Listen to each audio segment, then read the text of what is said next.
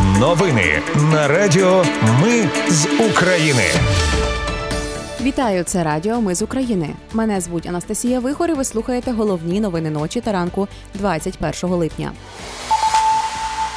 Окупанти продовжують атакувати Одещину. Сили оборони України успішно наступали на півдні. Міністр культури Ткаченко написав заяву про відставку. Угорщина проти плану Євросоюзу створити фонд військової допомоги Україні. А Чорноморський флот Росії провів навчання на тлі зриву зернової угоди.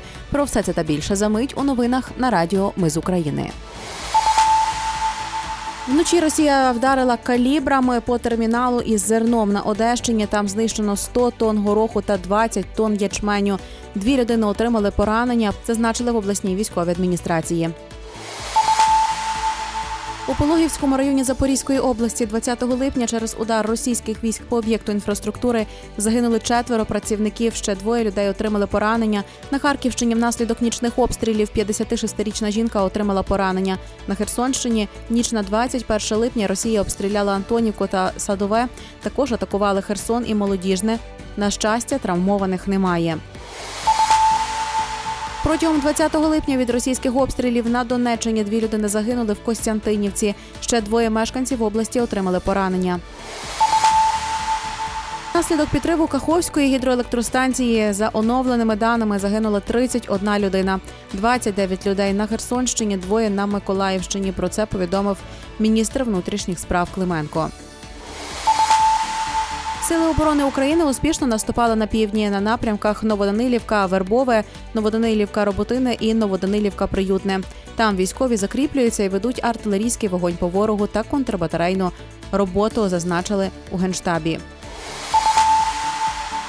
Нацбанк виводить з ринку Сенсбанк, власником частки якого є підсанкційні російські олігархи Михайло Фрідман, Петро Авен та Андрій Косогов. Нацбанк просить Кабмін націоналізувати банк. Рішення мають ухвалити сьогодні.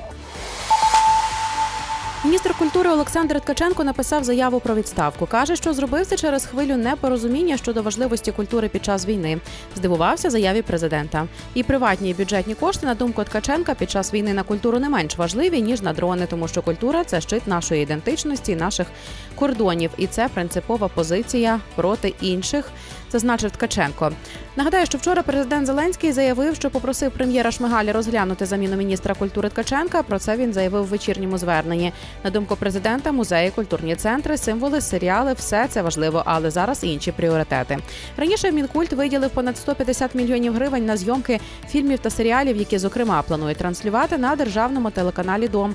Серед них серіали «СМТ Інгулець» на 33 мільйони гривень від компанії, якою володіє телеведучий Юрій Горбунов.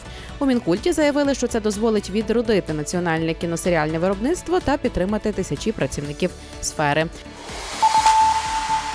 Володимир Зеленський звільнив Вадима Пристайка з посади посла України в Великій Британії. Причини звільнення офіційно не повідомляють. Проте минулого тижня Пристайко назвав нездоровим сарказмом заяву президента про те, що він готовий щодня дякувати міністру оборони Британії Бену Волесу за військову допомогу.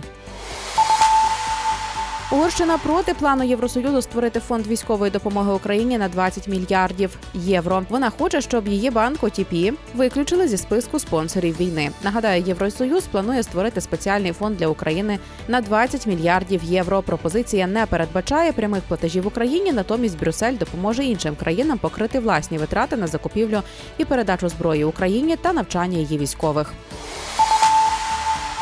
Вчора представниця МЗС Росії Марія Захарова погрожувала концерну Рейнметал знищити завод із виробництва бронетехніки в Україні, якщо він буде побудований. Назвала майбутній об'єкт законною ціллю. Сьогодні ж гендиректор концерну Армін Папергер. На це відреагував. Він зазначив, що Рейнметал не відмовиться від планів і захищатиме завод за допомогою систем протиповітряної оборони власного виробництва. Чорноморський флот Росії провів навчання на тлі зриву зернової угоди. Ракетні кораблі відпрацьовували ізоляцію району Чорного моря, тимчасово закритого для судноплавства. Під час маневрів кораблі запускали ракети. Нагадаю, 19 липня Міноборони Росії заявили, що від 20 липня всі судна, що прямують в акваторії Чорного моря до українських портів, будуть розглядатися як потенційні перевізники вантажів військового призначення. Наступного дня Міноборони України оголосило дзеркальну відповідь. Усі судна, які прямуватимуть до російських або окупованих портів, розглядатимуть як цілі. Це були новини на радіо. Ми з України. Їх підготувала для вас я Анастасія Вихор. Наші новини про те, що реально відбувається в Україні. Ми не робимо новини, зважаючи на чиїсь політичні або ж бізнес-інтереси, лише реальні факти. Якщо на вашу думку, те, що ми робимо, важливо, підтримайте нас. Заходьте на сайт Ми з України.ком та тисніть кнопку Підтримати. Почуємось. Радіо Ми з України. Перемагаємо разом.